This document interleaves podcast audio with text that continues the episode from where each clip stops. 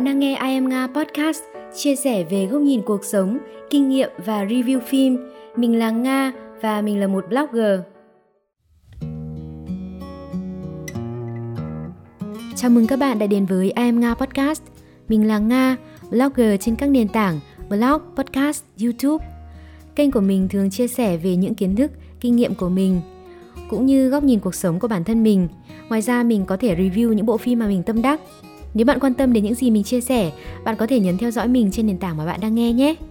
Bạn có thể tìm thấy mình với từ khóa I am Nga trên YouTube, Facebook và các nền tảng nghe podcast phổ biến.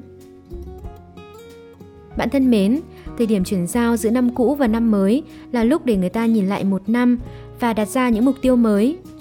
Nếu là những năm trước đây, mình rất ít khi làm điều này. Vì thường nhìn lại một năm, chẳng thấy gì, chỉ thấy già nhưng có lẽ chẳng ai đi qua một năm mà lại không có gì để kể. Bạn không biết kể gì, có thể vì bạn không có thói quen ghi chép lại cuộc sống của mình, những niềm vui, những nỗi buồn, những thành tựu nho nhỏ và cả những điều bạn chưa làm được. Bên cạnh đó, việc so sánh với người khác, nhất là bạn bè đồng trang lứa, khiến bạn thấy người ta toàn làm được những điều to tát. Tự nhiên bạn thấy mình tự ti, nhỏ bé, những điều bạn làm được chẳng đáng kể gì. Nhưng bạn biết không khi bạn đang nghĩ như vậy, thì cũng có một ai đó khác đang âm thầm so sánh bạn với họ. Nếu chúng ta cứ so sánh qua lại như vậy, thì không ai có được sự hài lòng trọn vẹn với cuộc sống của mình cả. Vì thế, thay vì thu mình im lặng, mình vẫn chọn ghi nhận lại chính bản thân mình và chia sẻ về hành trình một năm qua. Văn hóa hàn quốc có một câu nói rất ý nghĩa, bạn đã vất vả rồi. Dù chỉ là một câu nói khách sáo trong giao tiếp, cũng mang đầy sự ghi nhận công lao. Bạn biết đấy người ta chỉ thích mật, chứ không quý con ong. Người ta thường khen, bạn làm tốt lắm. Chứ không mấy ai nói câu, bạn vất vả rồi. Mình mong một lần chúng ta có thể mở lòng với bản thân một chút, thương thân hơn một chút để tự nói với chính mình câu, năm qua bạn đã vất vả rồi, bạn đã thật sự cố gắng. Dù thành công hay thất bại, dù hạnh phúc hay khổ đau, thì một năm cũng đã qua rồi. Giờ mình ngồi xuống đây, nhìn lại hành trình của mình một lượt rồi tiếp tục đứng dậy bước về phía trước. Năm qua của mình thế nào? Mình không biết nên bắt đầu kể về hành trình của mình từ đâu. Có lẽ mình sẽ kể về những điều mình làm được, những điều mình chưa làm được, những điều mình muốn nhưng chưa làm và những điều mình đã làm nhưng thất bại chăng? Nhưng mình thấy mọi thứ đều có hai mặt. Trong thành công vẫn có thất bại, trong niềm vui vẫn chất chứa nỗi buồn. Vì thế, mình sẽ điểm qua những dấu mốc của mình trong một năm qua, nói về những điều nhỏ bé mình làm được và những điều mình còn tiếc nuối. Điểm nhấn lớn nhất trong năm nay là mình quyết định trở thành blogger trên các nền tảng blog, podcast, YouTube. Tháng 5, mình cho ra mắt trang blog và tập podcast đầu tiên. Cuối tháng 6, mình đăng tải video đầu tiên lên YouTube đúng dịp ngày của cha. Những năm qua, mình vừa làm biên tập viên, vừa là người viết lách tự do. Mình đã viết hàng nghìn bài báo, hàng trăm kịch bản cho các dự án khác nhau, nhưng mình vẫn chưa có một góc nhỏ cho riêng mình. Mình thích viết lách từ nhỏ, cũng từng có một trang blog lập hồi sinh viên, nhưng nó đã đóng mạng nhện nhiều năm kể từ khi mình ra trường đi làm. Mình đã rất tâm huyết với dự án cá nhân đầu tiên của mình. Lâu lắm mình mới có được một công việc khiến mình say mê đến quên cả thời gian. Sáng tạo nội dung tuy là công việc mình yêu thích, nhưng cũng có những khó khăn nhất định. Mình có một công việc toàn thời gian và có nhận vài công việc tự do bên ngoài, nên chưa thể dành được quá nhiều thời gian cho việc làm nội dung trên kênh cá nhân. Mình đang kiếm tiền để nuôi các kênh nội dung của mình, trong khi chúng không hề mang lại cho mình một nguồn thu nhập nào cả. Thời gian, chất xám và công sức bỏ vào thì không biết bao nhiêu mà kể. Lý do mình quyết định trở thành blogger là vì mình thích viết lách, thích sáng tạo thích chia sẻ những kinh nghiệm, kiến thức của mình. Mình xác định đây là công việc mình sẽ làm cả đời, kể cả khi chỉ có một thính giả duy nhất là chính mình. Mình tin rằng bất cứ ai cũng có những câu chuyện để kể và có một điều gì đó để cho đi. Thế giới sẽ tốt đẹp hơn nếu người ta bắt đầu cho đi những gì mình biết. Các kênh nội dung của I Nga là tài sản phi vật chất mà mình để lại cho cuộc đời này. Ngay cả khi mình không còn nữa, những người yêu thương mình quan tâm và dõi theo mình sẽ luôn đọc được những gì mình viết và nghe được giọng nói của mình như là mình vẫn luôn ở bên cạnh họ các kênh của mình chưa có quá nhiều người biết đến nên coi như ai hữu duyên thì gặp Hy vọng bạn sẽ tìm thấy sự đồng cảm và những thông tin hữu ích khi đến với I Am Nga. Lần đầu tiên, mình chiến thắng xác suất trúng số. Mình rất ít khi tham gia các cuộc thi vì thường sẽ tốn thời gian vô ích mà không đoạt giải thưởng nào cả. Bản thân mình cũng từng tổ chức và chấm giải cho nhiều cuộc thi và mình biết có hàng trăm, thậm chí hàng nghìn bài dự thi, nhưng chỉ một vài người xuất sắc nhất mới được vinh danh. Có nhiều bài dự thi chất lượng tốt và chúng mình luôn phải đau não để chọn ra bài dự thi xuất sắc nhất. Núi cao luôn còn núi cao hơn. Vì thế mình không tự tin mình sẽ đoạt giải nếu tham gia một cuộc thi nào đó. Mình thường nói đùa rằng xác suất mình đoạt giải một cuộc thi nào đó còn thấp hơn xác suất mình trúng số nữa. Tuy nhiên, năm nay vì có vài đợt giãn cách, làm ở nhà nên mình đã dành thời gian tham gia một số cuộc thi.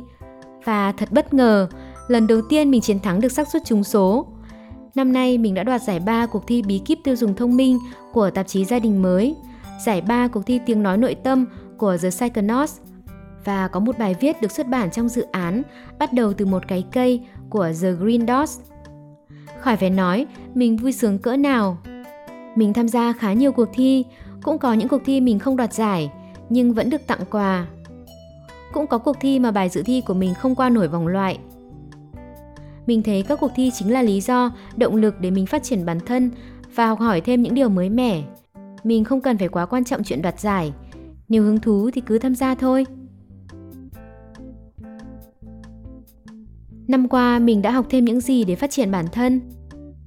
Ở trong podcast Vì sao chúng ta dễ nản khi nhắc đến học, mình cũng đã chia sẻ về sở thích học của mình. Mình rất thích học và đã quyết định trở thành một người học trọn đời.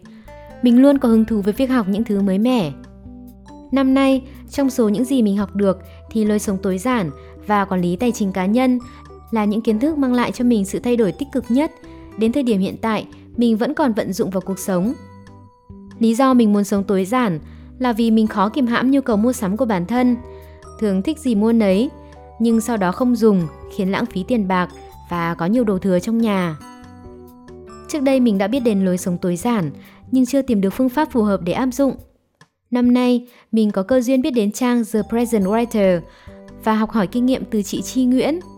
Mình cũng có một số bài viết chia sẻ kinh nghiệm áp dụng lối sống tối giản của mình. Các bạn có thể tìm đọc ở trên blog của mình. Mục đích chính của mình khi sống tối giản không phải để giảm bớt đồ đạc hay tiết kiệm tiền bạc, mà mình muốn sống đơn giản từ trong tâm hồn. Rất tiếc là mình chỉ mới tối giản được đồ đạc, còn nội tâm của mình vẫn là một mớ bề bộn phức tạp. Mình vẫn đang phải cố gắng thêm. Mình để ý thấy nhiều người quan tâm đến quản lý tài chính cá nhân cũng đồng thời chọn lối sống tối giản. Nó có liên quan đến nhau. Những năm qua, mình đã bước đầu làm được hai việc là gia tăng thu nhập và tiết kiệm đều đặn. Nhưng phải đến năm nay, mình mới được biết một cách rõ ràng, cụ thể, mình cần tiết kiệm bao nhiêu và để làm gì. Mình cần bao nhiêu tiền để đạt được ngưỡng độc lập tài chính. Từ khi biết đến những kiến thức này, mình đã vận dụng nó hiệu quả. Từ việc ghi chép thu chi, minh bạch dòng tiền ra, vào, đến việc tiết kiệm đều đặn, tích lũy cho quỹ khẩn cấp, quỹ chìm và quỹ đầu tư. Mình học những kiến thức về quản lý tài chính cá nhân trên blog The Present Writer và kênh YouTube Hiếu Nguyễn. Ngoài ra, mình có học kiến thức kinh doanh với số vốn nhỏ và kiến thức đầu tư chứng khoán từ đội ngũ Akira Lê và Cộng sự. Trên blog của mình có loạt bài về lối sống tối giản và tài chính cá nhân. Sắp tới mình cũng sẽ làm nội dung podcast và video về những lĩnh vực này, kể về quá trình mình vận dụng những kiến thức đó vào cuộc sống của mình. Chính những kiến thức mình học được đã giúp mình lần đầu tiên có thể viết được bài về lĩnh vực tài chính, tham gia một cuộc thi viết về tài chính và đã đoạt giải ba học từ sách nói và podcast. Trước đây, mình luôn cảm thấy hổ thẹn vì mình không đọc nhiều sách. Mình vẫn biết đọc sách là cần thiết, nhưng mình không thu xếp được thời gian và sự tập trung để đọc. Năm nay, mình chăm chỉ nghe sách nói và tiếp cận được nhiều cuốn sách hơn. Bên cạnh đó, mình cũng học được kha khá từ những podcast có giá trị. Mình đã có bài viết so sánh sách nói, sách giấy và sách điện tử, đồng thời giới thiệu một số dịch vụ sách nói và ứng dụng đọc to văn bản mà mình dùng và thấy tốt – bạn quan tâm có thể tìm đọc trên blog của mình. Học những khóa kỹ năng sống và phát triển bản thân. Năm nay mình đã thử đăng ký học những khóa kỹ năng sống có tính phí để xem họ dạy những gì, cách thức những mô hình đó vận hành ra sao. Mình đã học thêm những điều mới mẻ, bổ ích. Ngoài ra, mình cũng thường xuyên xem những video giáo dục trên YouTube và những trang tin tức chất lượng. Năm qua, mình đã vận dụng hiệu quả một số phương pháp quản lý công việc như Pomodoro, ma trận Eisenhower và quản lý năng lượng. Mình cũng bắt đầu việc ghi chú tất cả mọi thứ, từ công việc đến cuộc sống, thông qua các ứng dụng như Notion, Keep Note. Nhờ thế mình bớt nhầm lẫn, bớt quên việc hơn. Học vẽ điện tử và có những artwork đầu tiên. Cách đây vài năm, mình có đi học vẽ truyền thống và vui vẻ nhận ra cái gì mình cũng có thể học và làm được. Phòng mình vẫn treo những bức tranh mình vẽ năm đó. Bản thân mình rất yêu thích làm công việc sáng tạo, mê mẩn những bức vẽ minh họa và thích làm phim hoạt hình. Mình từng tham gia một số khóa vẽ minh họa và đã có một vài artwork digital painting đầu tay. Lần đầu tiên sử dụng dịch vụ tham vấn tâm lý. Ai cũng có những vấn đề của riêng mình. Bản thân mình gặp vấn đề với việc kiểm soát lo âu, stress và rối loạn giấc ngủ. Có những thời điểm chúng ảnh hưởng nặng nề đến cuộc sống của mình. Do đó, lần đầu tiên mình sử dụng dịch vụ tham vấn tâm lý trực tuyến qua hình thức video call. Bên cạnh đó, mình cũng quan tâm và tìm hiểu thêm về tâm lý học. Chính trải nghiệm bị khủng hoảng tâm lý đã giúp mình có cái nhìn cảm thông, thấu hiểu hơn về những người bị trầm cảm hoặc gặp các rối loạn tâm lý khác. Chăm chỉ vận động thể chất hơn. Rất tiếc khi phải thú nhận điều này, nhưng mình là người rất lười hoạt động thể chất.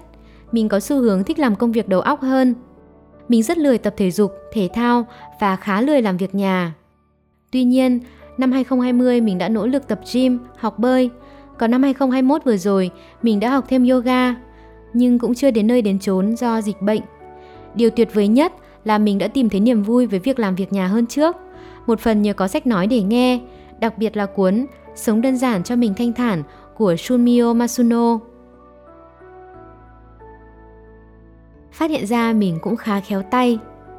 Vào giữa tháng 10 năm 2021, mình bắt đầu làm quen với bộ môn thêu thùa và cũng đã thêu được một số sản phẩm như khung tranh thêu trang trí, kẹp tóc.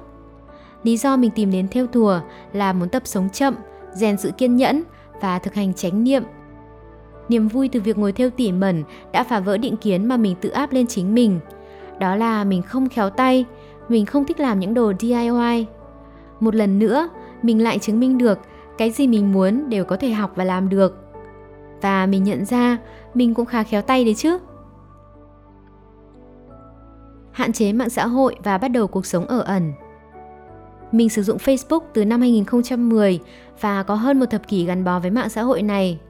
Rất buồn khi phải thừa nhận là mình nghiện mạng xã hội và nhận ra mình cô đơn, lãng phí thời gian và ngày càng trở nên tiêu cực như thế nào.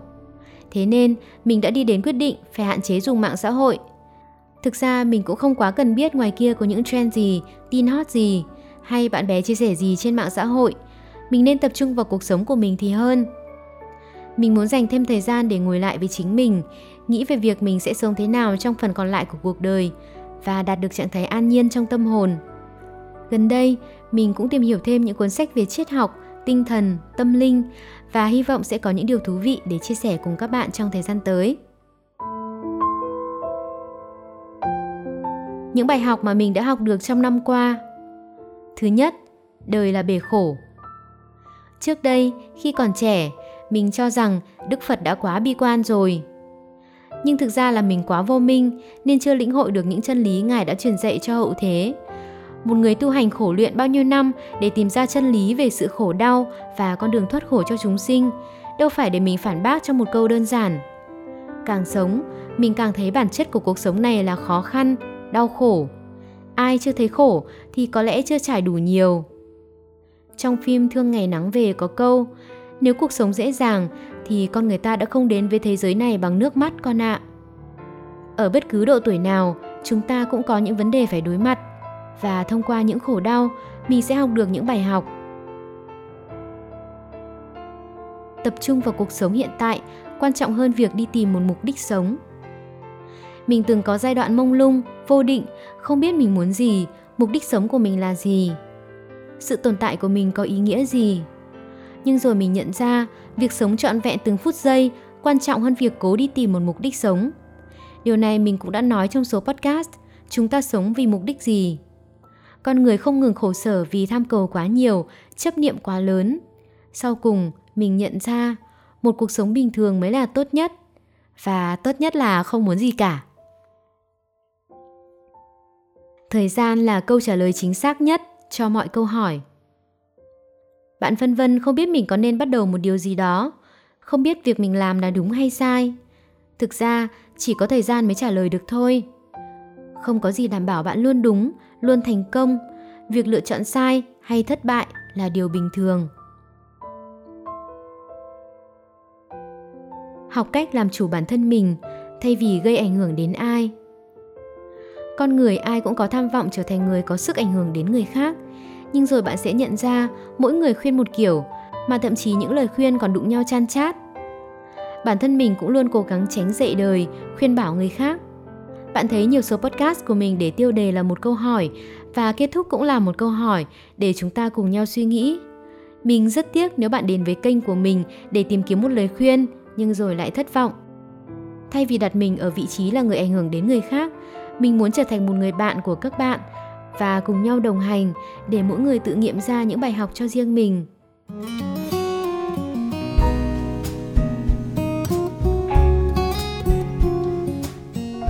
Trên đây là hành trình một năm nhìn lại của mình, những gì mình đã làm được, những thứ mới mẻ mà mình đã học được và những bài học mà mình nghiệm ra. Mình cũng đã gạch một vài đầu dòng cho năm mới, nhưng xin phép được giữ bí mật vì nói trước bước không qua. Mình là kiểu người nói được làm được và thường làm được rồi mới nói. Mong rằng cuối năm sau nhìn lại, mình sẽ có thêm những điều mới mẻ thú vị để chia sẻ cùng các bạn. Và chắc chắn trong năm tới, mình sẽ tiếp tục chia sẻ những kiến thức, kinh nghiệm có giá trị đến với các bạn. Hy vọng chúng ta có thể đồng hành với nhau thật lâu nha.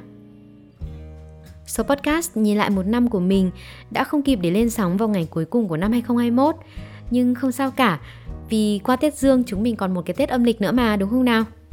Nếu các bạn quan tâm đến những gì mình chia sẻ, các bạn có thể nhấn theo dõi mình trên nền tảng mà bạn đang nghe.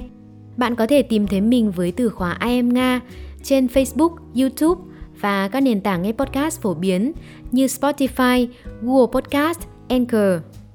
Cảm ơn bạn đã dành thời gian lắng nghe và chia sẻ cùng mình. Xin tạm biệt và hẹn gặp lại!